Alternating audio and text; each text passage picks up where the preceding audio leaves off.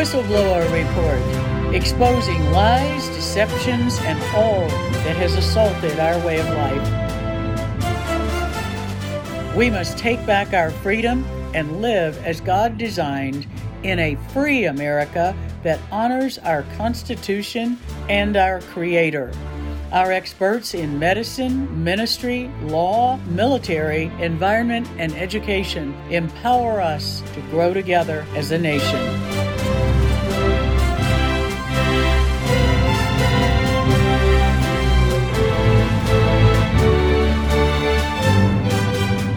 For such a time as this, the Whistleblower Report offers truth and solutions.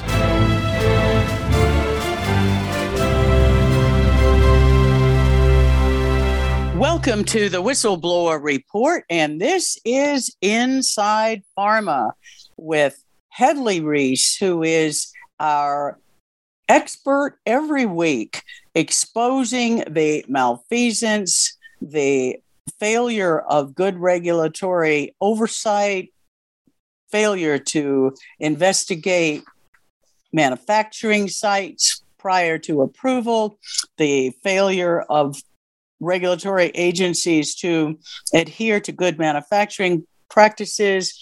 America and the world listening, this report every week is your look inside the black box that has become big pharma colluding with big government, big medicine, and the global elites to bring experimental and potentially dangerous products that affect your life and your health. And we've seen it with the COVID shots, we've seen it with remdesivir, and we've seen the lack of adherence to good manufacturing practices. We've seen the deaths, we've seen the disability. This is your expert opening that black box hidden from the public, and we are exposing internationally what's going on. This show every week will have international experts led by our host, Hedley Rees, who has spent a career as an insider in Big Pharma and a career as a consultant helping to be sure that companies adhere with good manufacturing practices proper distribution procedures, and all the rest that goes into the safety of the medicinal supplies that we all depend on. This show today is talking about the malfeasance with the US FDA as Peter Marks, the director of the Center for Biologics Evaluation and Research, and the one responsible for the approval of the deadly and dangerous COVID shots, and the one who still is pushing the lie that they're safe and effective. Peter Marks is seeking to be a player on the global stage with gene therapy agents, which they're now changing the name and calling them advanced therapeutics so the public doesn't know what they're talking about. It is the mRNA gene therapy shots that we're talking about. When you start hearing the term advanced therapeutics, that's what they really mean mRNA gene therapy, altering your God given DNA and your life and your health. So, Hedley Rees is going to be every week bringing us guest experts from around the world he is going to be bringing us the truth about what is really going on inside this big black box of big pharma that's colluding with big government and the global elites. And get ready for some serious and significant exposes. So, Hedley, I'd like for you, I just welcome you to this platform and the Truth for Health Advisory Council. And the fact that we're this is your show every week. So i'm here to facilitate it but you're the expert and i want you to take it away on what you've been seeing about what peter marks who's supposed to be taking care of Americans and looking after the safety in the manufacturing and distribution of products for Americans. That's his job. He's paid by the US taxpayers. He works for the FDA. What is he doing at all of these global conferences and spending all this time hobnobbing with the global elites? It's almost as if it looks like he's trying to be uh, developing his global power rather than his responsibility to the American citizens. So tell us more about that from your perspective, because of course you're seeing him at the events in Europe and the UK. Yes, of course, Dr. Lee, and uh, thanks so much. It's a pleasure to be here, and uh, I'm really grateful to have this platform. So, um, listeners should know that there is a new breed of medicines that's been emerging over the last 10 or 15 years. In the US, they're called advanced therapies or advanced therapeutics. In Europe, they are called advanced therapy medicinal products. And the definition really involves gene therapy, cell therapy, and tissue engineered products. So we're talking here about making medicines out of living organisms, living things. And that's very much more difficult than making what are known as small molecule uh, medicines. So, you know, aspirin, it's made with industrial chemistry. Uh, you can identify it fairly easily with quality control tests, and you can uh, find out if it's good or bad and you know you can do the um, the, the, the quality assessment. With biologics because they live in things it's very much more difficult and to manufacture them it's very difficult. And i first got involved with these in 2013 when i worked with a company in oxford in the uk oxford biomedica.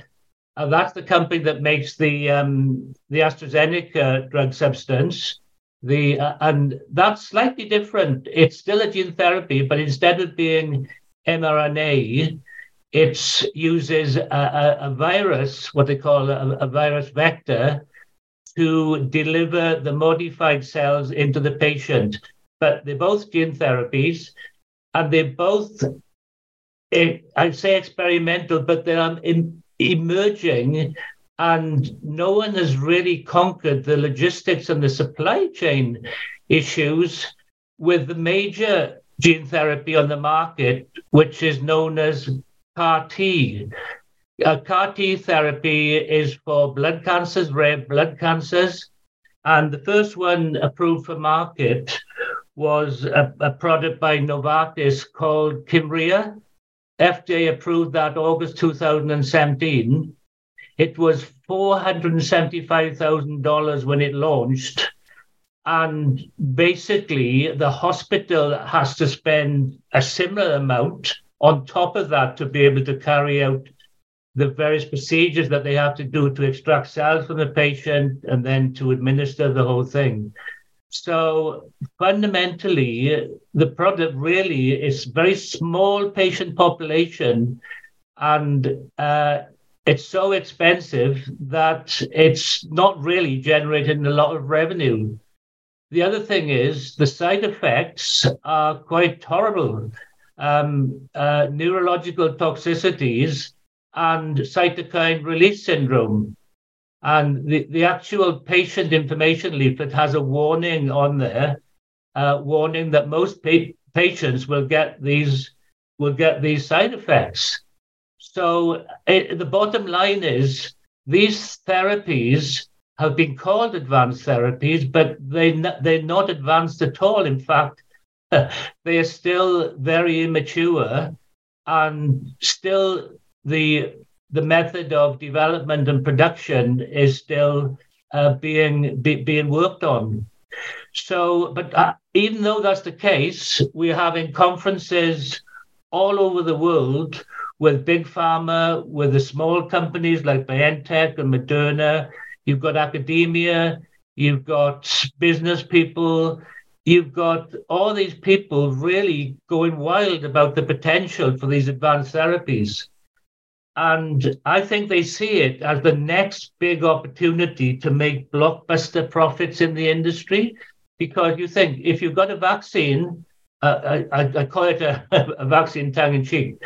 If you've got an injectable that you can sell globally to most of the world's population, then think what well we know that uh, you know 100 billion dollars for Pfizer. We know the sort of money they're making. But even even with that we also know there are huge manufacturing and distribution issues which I've been writing about for a long long time. Um, as I say my personal experience and professional experiences with these and they have not conquered the challenge of being able to keep these drugs safe and effective. So when I say FDA and Peter Marks was in charge of the, there's two centers at FDA basically. There's a center for drug evaluation and research, and the center for biologics evaluation and research. And the biologics part of it is very much, much more complicated. And in fact, CBER did, uh, did lose a few high profile vaccine staff in the early days of, um, of, of COVID. And, and those vacancies are still there. So you, you have to wonder what, uh, what, what led up to that. So in 2021, there was an advanced therapy conference held virtually. Uh, Peter Marks was a speaker there. And uh, I, I'll share with you the link that shows the various agendas and uh, and all the people that were there. But I can guarantee none of them knew anything about the manufacture and distribution of these these um, advanced therapies. But they're all very excited because they all think they're going to get a piece of the pie. Uh, and then London, you know, it sounds to me like you have a teenage boy just going into puberty, given with his testosterone surging, and you give him a Ferrari and he doesn't know how to drive. Absolutely, that's exactly it.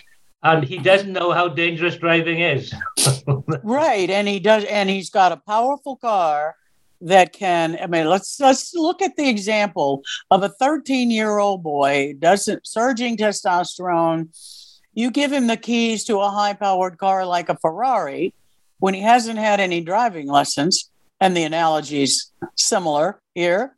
Yep, yep. And and he gets all excited about this big shiny new car, and he's going to take it out and spin it around town without regard for the fact that he doesn't know what he's doing and he doesn't understand the power and he doesn't understand how it's made and he doesn't understand the damage that can occur. Is that about right? That's a perfect uh, analogy. And, you know, the police would, you would expect the, a, a, police force would very soon track him down and put him, you know, and put him right. And that's what FDA should be doing. It's a regulator and it's responsible for keeping patients safe. That's its ultimate responsibility and it has not done that at all. And exactly right. The last three years of the COVID pandemic, they've totally abdicated their responsibilities for evalu- properly evaluating clinical trials, pre-approval inspection of manufacturing plants, post-marketing surveillance and reporting of adverse events. They have completely abdicated all of those responsibilities under the charter for the FDA since 1934. It has been staggering, and they are just pushing these things through approval, knowing the toxicity of them because it's in the data. I mean, look at remdesivir and look at the COVID shots. It, the toxicity and damage was was in the data before they were released for use.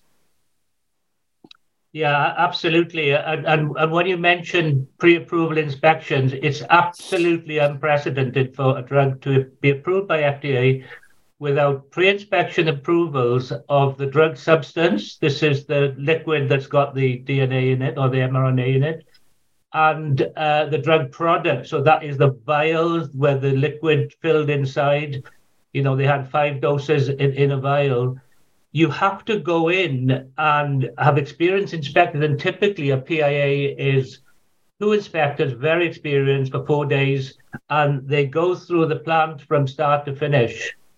And uh, uh, remediation work would have to take place uh, before any approval was what, what, what was given. And we know that you know none of that happens. But there have been, and again, I share this link with you. There have been at least two um, FDA inspections. One of a company called Rentschler in Germany. I think I mentioned this on the last call. And one was Catalent Pharma, uh, Pharma Solutions. Catalent is the second largest uh, contract manufacturing and, dis- and development organization in the world. And the uh, I think I said again, when FDA inspects a plant, if they're not happy, they'll issue a Form 483, which lists all the observations they've made and all the things that were going wrong. And both for Catalent and for Rentschler, they were horrific inspections.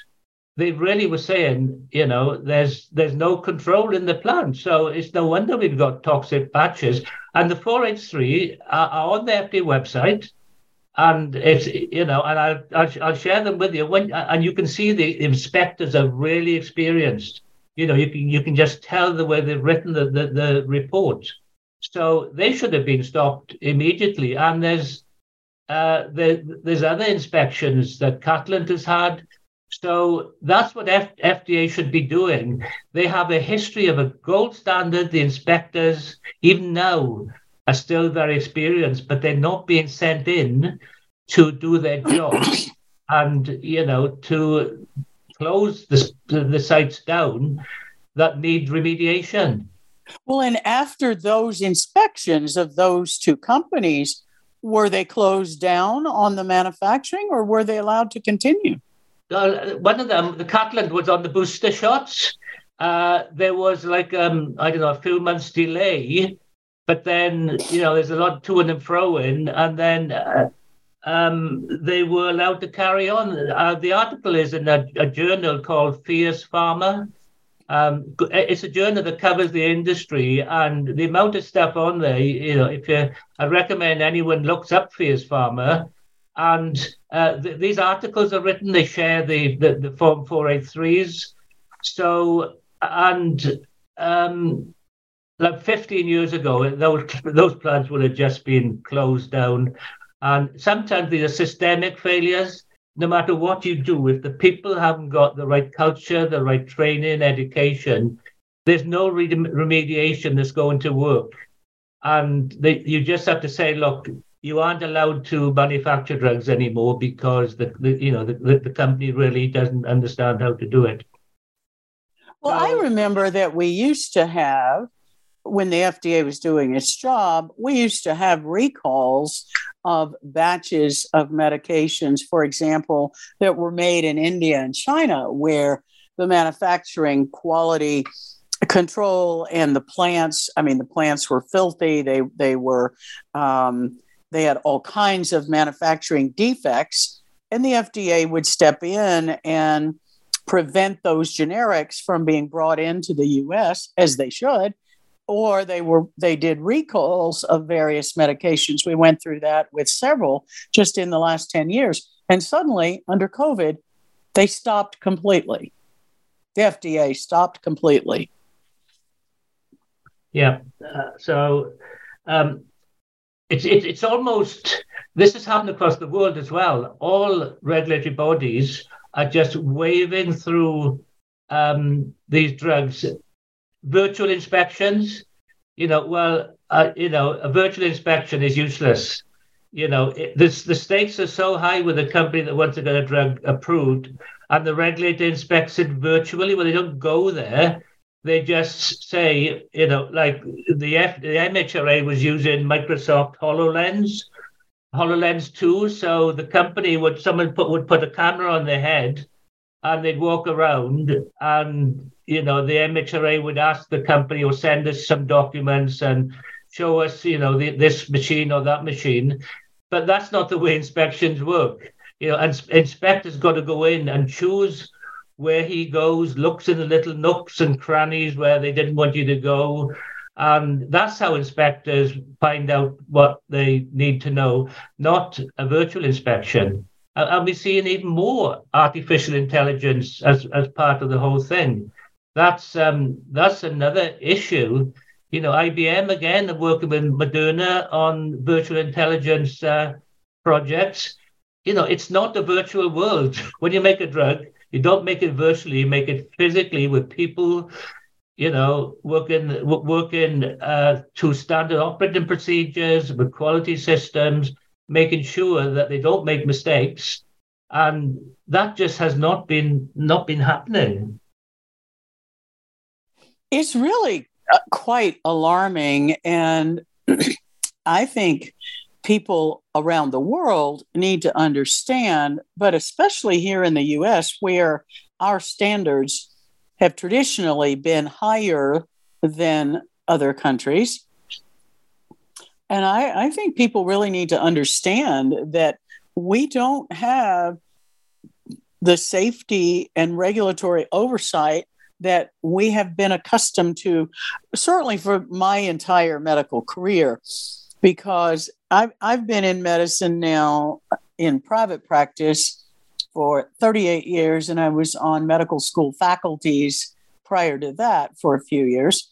And throughout my medical career, the safety oversight was generally something that we could rely on. Now, there were some egregious examples of failures. Vioxx was one in, in the early 2000s, and there, there were others. But as a rule, the safety oversight, the re- careful review of clinical trial data and the clinical studies, sending things back to the companies to be redone for further studies if need be. A lot that I was involved in where I know that that was what was going on in the approval process. And now we're just seeing none of that. It's like the people on the expert panel have been corrupted by being consultants. Let's say Gilead, for example. Nine of the 16 people at NIH on the expert panel that recommended remdesivir as the gold standard drug for COVID when they knew people had died, more than half the trial, clinical trial patients under the earlier Ebola trials had died with remdesivir when three other drugs were working against Ebola. So it wasn't the Ebola, it was the remdesivir toxicity. And yet they voted to make it the covered countermeasure, gave it immunity, and then the government paid bonuses to the hospitals to use remdesivir all the while not disclosing that nine of the 16 people who voted to approve it had consulting contracts, lucrative money being paid by Gilead, the manufacturer of, of remdesivir. Gosh, I don't know if you were aware of that, but I, because, I because that was unique to the US, but but that, what's happened, Dr. Lee, is they've set up these panels, but in the olden days, I'll call it, the ultimate arbiter of an approval was the FDA because, you know, whilst they are, have delegated authority, they are the only body that have all the information about the drug, how it was made, manufactured, what they call the chemistry, manufacturing controls. So that's the entire supply chain, uh, the the safety, the, the the the safety data, and the clinical data. No one else has that data. So how could CDC or these panels make a decision on with without the data? There's a very clear harmonized process that's been in place for 20, 30 years across the world where when you submit an application to market a drug, you use a common technical document and you have to give a massive amount of data on the whole supply chain from start to finish, on all the safety tests in animals you did. Every time you make a new product, a new scale, you have to do more animal tests on that. And of course, the, the, the clinical data. But through COVID, they've only talked about the clinical data and they talk about a rolling review which they've made up. Basically, there's no, you know, the, rolling review doesn't provide safe and effective medicines. So you know, it's it's like you've entered a, you know, a, a, you're living on a different planet, and uh, you suddenly begin to think, well, you know, this isn't the world that I was born into. well, it's like we've entered an Alice in Wonderland world where the regulators are all on hallucinogens, and and the rest of us are looking to make sense of all of it. Yeah, and there's no there's no sense to be made of it. It's it go back to your analogy of the Ferrari and the 13 year old boy. They they're not thinking about anything other than you know the high you get when you're whizzing around in the high speed car, basically. And you know how do we get how do we get back to the point where adults are actually in charge of the whole thing? Well, that's exactly right. I had the image in my mind of of this 13 year old kid who doesn't know how to drive with the, one of the most powerful cars in the world out on the interstate just going berserk. Well, that's kind of how I see what's happened with the FDA and the European Medicines Agency and the UK regulatory body. They've all just, it's like they're drunk on power and they're drunk on the shiny new toy of these gene therapy. And they are all blinded by the potential for blockbuster profits instead of focusing on people's lives and the safety of our medicinal supply. That's the bottom line. We'll be right back after the break. This is Dr. Lee for America with the Whistleblower Report inside the black box of pharma with our inside pharma expert, Hedley Rees from the UK check out our website, www.truthforhealth.org. We are bringing you the truth and hope and solutions to combat the lies and deceptions. And we have lots of resources for you. Please visit our website and join us every day, Monday through Friday, on America Out Loud Talk Radio for the Whistleblower Report and on whistleblowerreports.org and CloutHub for ready access to all of our whistleblower reports and our archive. We'll be right back after the break. Well, the Out Loud Truth was the rallying call that started it all. A wide spectrum of programming from world and political news to societal, your health, and cultural stories. Seven amazing years of news stories, informative podcast, and great talk radio. America Out Loud Talk Radio. The liberty and justice for all. The pandemic may be over for some, but millions of Americans are needlessly suffering from the long haul effects of toxic spike protein from COVID 19 and the vaccines. You've heard Dr. Peter McCullough and his team at the Wellness Company discuss the harmful effects of spike protein in your body. And now they found the solution the miracle enzyme nattokinase. Their spike support formula contains nattokinase, the most compelling and scientifically supported approach to safely clear spike protein out of the body. What's more, spike support is optimized with other all natural, non GMO ingredients, like dandelion root, to help prevent spike protein from binding to your cells. Everyone should take daily spike support so you can feel your best. America Out Loud listeners can go to OutLoudCare.com today and use code OUTLOUD for 25% off your first order. If you're like me, you'd like life to return to some kind of normal. You're burned out on all the fear mongering, but deep down you try and minimize viral exposure and your risk of getting sick. You've heard it talked about time and again by respected medical professionals. Use a povidone iodine nasal solution. I don't need to tell you just how powerful a nasal cleansing formula with xylitol, povidone iodine, and vitamin D3 for immune support could be. In fact, my attorney told me not to tell you. Google it and find out for yourself. Now, get yourself a bottle of American made Cofix RX nasal solution. Let's get out and live again. CofixRx.com. That's C O F I X R X.com. Use coupon code OUTLOUD and get 20% off. Welcome back to the second half of the Whistleblower Report Inside Pharma. This is Dr. Lee for America with our Inside Pharma expert, Hedley Rees from the UK.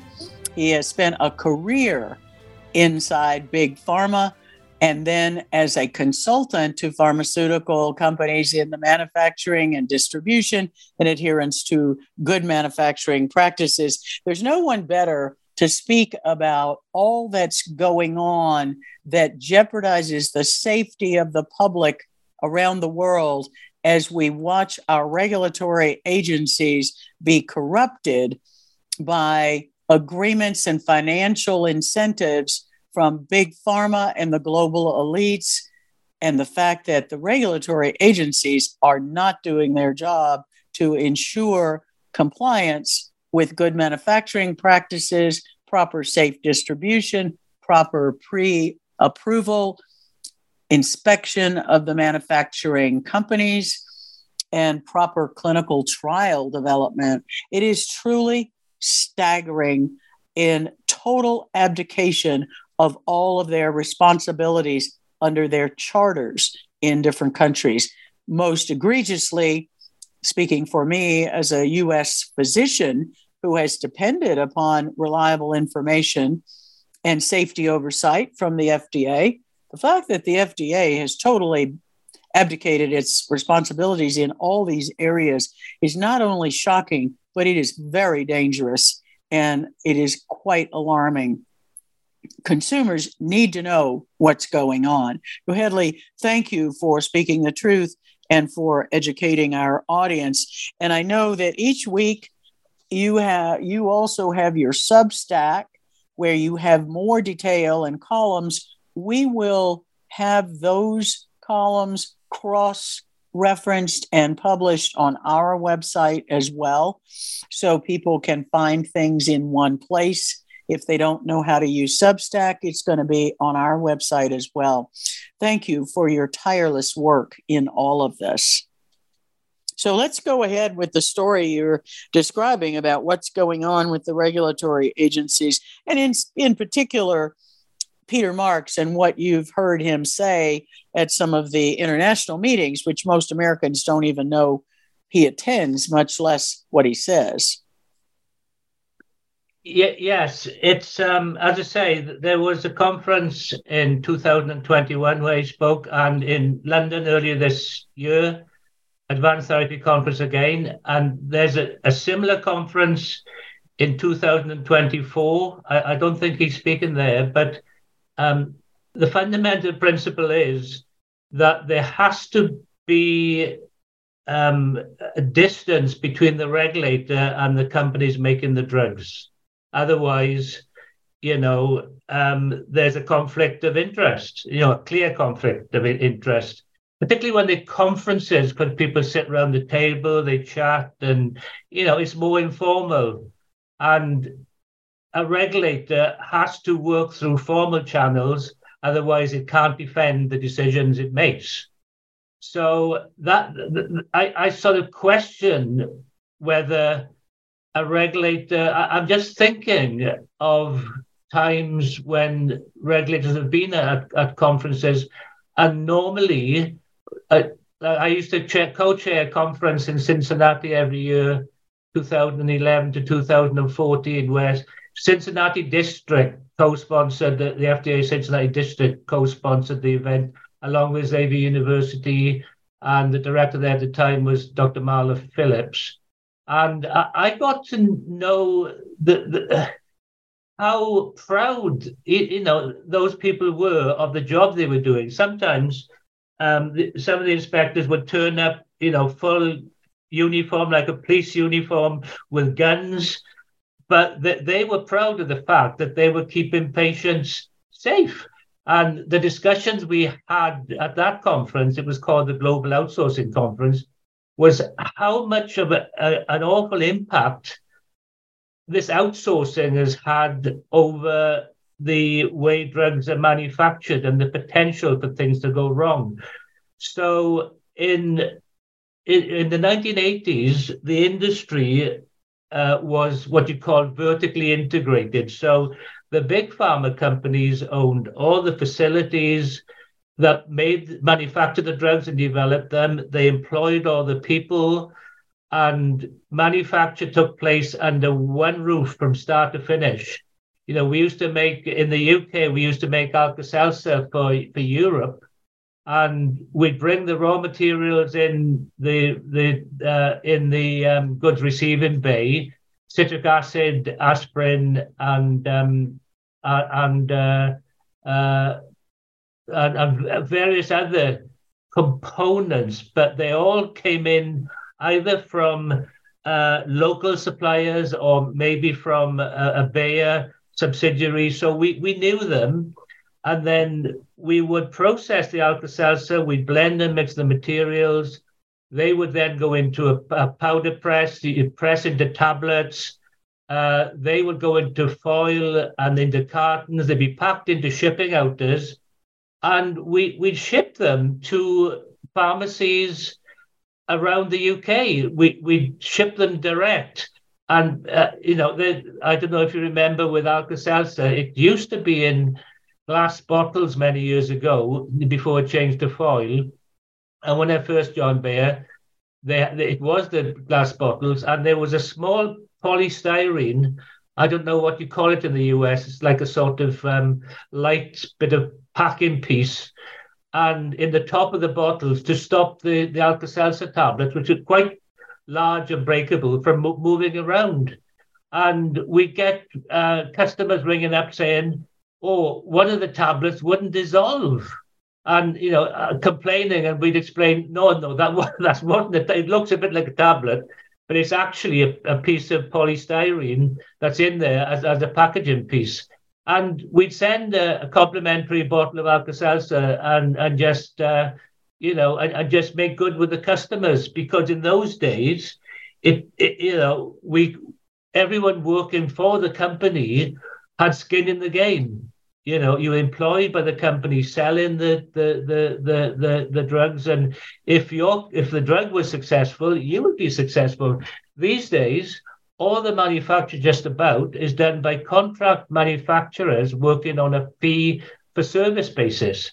So uh, through a supply agreement, so th- they get paid for delivering the service, and whether the drug is successful or not they still get paid. Now, I'm not saying these companies purposely, you know, aren't committed, but the you know the contract manufacturer is a different legal entity to the the company developing the drug, and they all they have the different boards of directors, and and their aim has to be to maximize returns for the shareholders.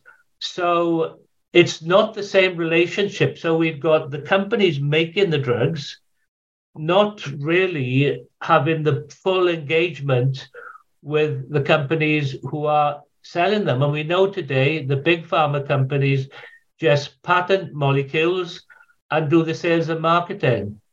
The piece in the middle that they used to own and used to um, use to develop the drugs, that's in the hands of third third parties now. And, and that's been a big issue. And that's the reason why there have been less and less drugs get into market over the years. Um, there's a lot of evidence, uh, A, from the US Government Accountability Office, and also from uh, researchers who are saying the profitability of drugs and the number of drugs come into market, the productivity in R&D has been dropping and dropping and dropping. So the whole industry is having trouble making the sort of blockbuster returns that their shareholders have been used to. Um, you know, we've got drugs like uh, Humira and uh, uh, some some of the other big blockbuster drugs that have been making 30, 40 billion dollars over their lifetime. That's not happening anymore. We've had what they call the the valley of death, which is drugs not coming to market, which led to the patent uh, patent cliff, where uh, these patent monopolies are, are, not there because the drugs aren't coming through. And that has, le- that has led to a real issue with pharma companies being able to make the sort of profits expected. And in my personal opinion, that what's happened with these these injections is this has been, you know, the only way the industry could think of to make big, big profits was to pretend that these gene therapies actually worked and convince people that these gene therapies worked. Um, well, so, Hedley, I have a question related to what you just said. The thought occurs to me since we know that these gene therapy injections, they've literally been working on it for at least 20 to 30 years. And they never were able to develop an mRNA vaccine for AIDS, or HIV AIDS. And I do you could there be any um, ulterior motive to back off development of traditional drugs and focus on the gene therapy products where they could make more blockbuster profits than on a traditional uh, small molecule medicine. Yeah, Was, you, could that have been an organized plan over the last 20 years as as they had fewer in the pipeline, perhaps by design or perhaps lack of opportunity to develop new ones, but fewer small molecules and focusing on, oh, if we do this, because we could make um, much more money. There were PowerPoints that Bill Gates and Klaus Schwab presented at Davos in 2017. I mean, I've seen them where they are they are talking about exactly this. Their focus needs to be on all of these gene therapy agents where the potential for profits are much greater. Yeah, well, the, the, in actual fact, I think it's a it's you know in the last 15 years, there have been 30 late stage failures in Alzheimer's, you know, and that was the big target. Um, most of the big pharma. You mean well, drugs for Alzheimer's? You mean drugs? 30 late stage failures of new medicines for Alzheimer's, yeah, correct? yeah, yeah, of new medicines. The, the, they have two theories on, on, on the cause of Alzheimer's. One is a, a, a chemical called amyloid beta, is doing something to the brain fibers or the brain cells, or there's something called tau. They both they were uh, developing small molecule drugs to address these these chemicals, but that's just a theory. And the issue we've got is that these companies get a patent based on a theory. And these theories don't work because you can't have a theory about if I put that into your body, this is going to eh, do this to your body. You've got to do the hard yards work to prove safety and a certain amount of efficacy before you get a patent. And this is why there's so many failures. There's a rush to get into the clinic. The investors don't want to take the time. You know, we have technologies now that can predict the performance of a drug. We have things like organ on a chip and other technologies, you know, using tissue uh, human tissue rather than testing in animals. There's new technologies coming through, but the industry's purely focused on getting into a clinic, running clinical trials, submitting that to the FDA and getting approval. But, you know, 249 times out of 250, these a official US Government Accountability Office figures 249 times out of 250, it fails. And if you knew how much money was spent on the animal testing, on all the administration, then the manufacturing, the you know the the the, the contract research organizations who are running the clinical trials, uh, if you add all that up, those those 30 failures or, or those failures really are costing hundreds of billions every year because the industry has not tried to solve the issue. Is how do you predict if a drug is going to be successful or not, and what technologies can be used to do that? And well, so and not only that, their theory is turning out to not be actually as correct as they thought because there are many other aspects that are contributing to Alzheimer's disease that are coming out in other research now, including the damage to blood vessels in the brain through impairment of, of the nitric oxide pathway, not necessarily the accumulation of the tau proteins or amyloid, as had been the focus earlier in my career. So we actually have new theories about the cause of Alzheimer's that they don't seem to be paying attention to. Yeah, abs- absolutely. But this is this focus on what are, what can we say to people that will convince them it's going to work, and then they'll invest in us, and we get a drug to market. But absolutely, Alzheimer's. You know, it, I, and you know a lot more than I about about this, but it's um, it, you know, and it's the same with heart disease. All these indications new drugs aren't coming to market because they're trying to focus on research that's um, where the main focus of the research is to uh, justify a particular type of drug. Whereas, you, you know, research has really become uh, commercialized to the extent where you know you just can't uh, you can't believe what what you're uh, what what what what you're being told. And then the industry started to focus on rare disease, orphan indications, and cancer indications, you know, niche cancer.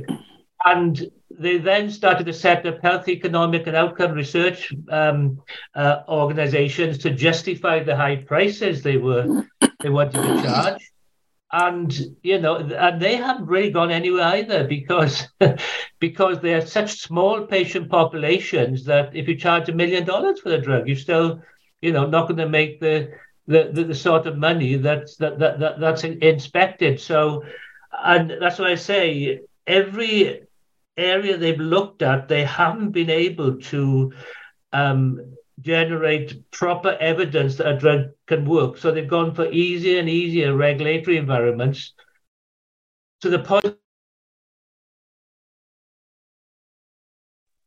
to the point where they've now they've just um, done the, the you know the 13 year old with a Ferrari example. Well, I think all the way around, it is a huge wake up call to citizens around the world that this is going to require citizens speaking out in their legislative representative bodies worldwide as member of parliament andrew bridgen has been trying to do in england as one of the few courageous members of parliament speaking up and the few courageous ones we have in the US, Senator Ron Johnson has been bringing up these issues uh, tirelessly throughout the last three years. I worked closely with him all through 2020. And quite, quite frankly, if the citizens who are concerned about the safety of our supply of medicines that all of us are dependent upon in one way or another, then we really need to start putting pressure on our elected officials to hold these regulatory agencies accountable.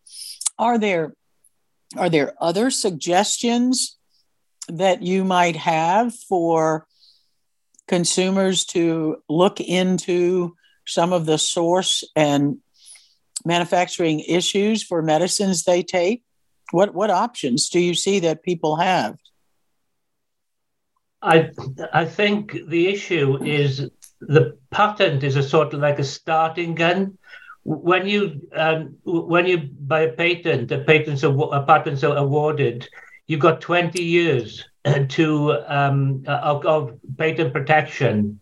So if you take if it takes you ten years to develop the drug, you've only got 10 years remaining patent time, uh, patent time. If it takes you 15 years, you've only got five years left. So the industry is trying to do its development so quickly that it's getting, you know, it's more haste, less speed. It's actually uh, launching development candidates that didn't have a chance of, to get a market at the start because they didn't know enough about it. But because they had a patent, they did it. Now, we have got to get politicians to understand the patent law is archaic. It allows a pharmaceutical company to claim molecules that they own the molecules because they're going to make a drug out of it. And if you said, right, I think this drug is going to cure Alzheimer's, I'm going to have a patent for that. And they get the pat- uh, they get the patent, but when they started to de- develop it, they realize it's not working. You know, it never, and it might be toxic or it might have stability issues, all sorts of things. They don't understand the compound or the molecule that they've patented. So we've got to make pharmaceutical companies spend a lot more time looking at the compound that they've got with doctors, people like yourself, Dr. Lee, who understand the indication, they understand the nuances of Alzheimer's, as you've said there. Uh, it may be that you don't need a medicine. Maybe, you know, there's other alternatives if you do need uh, um, a medicine, then you know doctors are the ones who understand what works and what doesn't. We look at ivermectin and hydrochloroquine repurposing drugs. You know, doctors, if they knew, and I, I, I, I've, I've written on this, if if they knew how to work with um, companies to do the development and manufacture of a drug that's approved for one indication but not for another, it's not rocket science to be able to repurpose that drug because you just need to understand the regulations. You need to know the manufacturers who can do it for you and, and whatever what sort of studies that, that, that you run. And that would be a thousand times cheaper than the $2.6 billion they claim it costs to develop a new drug. You know, $2 billion of that is the cost of failure, actually more than 2 billion. And I think we should have more uh, doctors understanding what's required to develop a drug. As I say, it's not rocket science, and you know the intellect of of doctors, you know, is uh, is very, very high. So they know the safety bit, they know the toxicology, they know the clinical piece. What they don't know is the chemistry, manufacturing, and controls, the supply, the supply chain piece, because that's what the patient gets in their body. You know, it, it, they don't You're, get something made in the lab; it's what the supply chain made.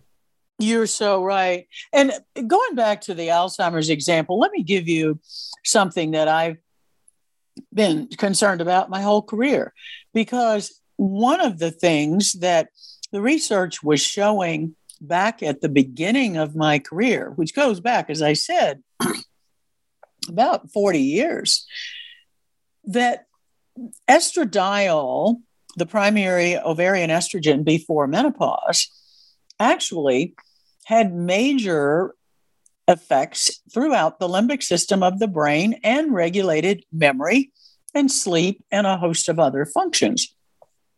And they actually have, we actually have PET scans showing that neuronal connections are richer and denser in the presence of estradiol in the brain than when women lose estradiol at menopause. And there are, and it helps to prevent micro blood clots, it enhances nitric oxide release, and it improves blood vessel flow and oxygen delivery to the brain. That's the power of the natural hormone that women have before menopause that they lose at menopause. And I've been preaching this based on the research literally for 38 years.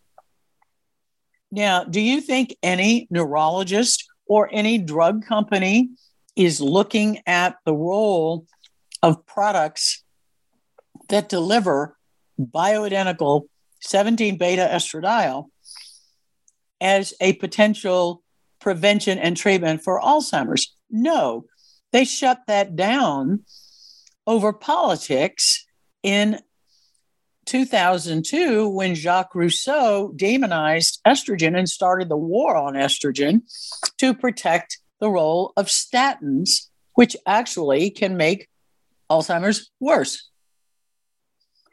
And then they focus on the tau proteins and amyloid and all these other things that are all talking around the problem what's actually going on physiologically. The reason I bring up women is because dementia in women that they they just lump them all together under Alzheimer's, even though there are many causes of dementia. It's predominantly it's it's like a four to five times more common in older women than older men. So there's a gender difference that is very female predominant. Well, you'd think that they might want to look at that, but no, literally, they have shut that down. There's not enough money to be made in developing estradiol products because they're already FDA approved and many of them are off patent. So now they're all generic. So they won't look at it. A good example from my own expertise and my own career and my knowledge of the research that shows this is something we should be doing. And guess what? All the patients that I've been treating for decades, making sure that as they got older, their estradiol was maintained at physiologically optimal levels, they don't have these memory problems and they haven't gone down the road towards Alzheimer's. Oh, very interesting. There's lots we could talk about uh, on on these subjects, and I'm just grateful that you're with us today. We have come to the end of our time, Hedley Rees, and I am so excited to have you regularly on our platform. Listeners, every Friday, we're going to do the Inside the Black Box of Big Pharma expose with Hedley Rees and guests he's bringing from around the world. Soon to come, Reiner Fuellmich, one of the leading international attorneys, also licensed in California and the US, and Member of Parliament Andrew Bridgen, and a host of other experts from around the world will be joining Hedley Rees as his guest with Dr. Lee for America, your physician co host. So join us every Friday for Hedley Rees and Inside Pharma, and all of the resources that we bring out in the show will be archived on our website, www.truthforhealth.org.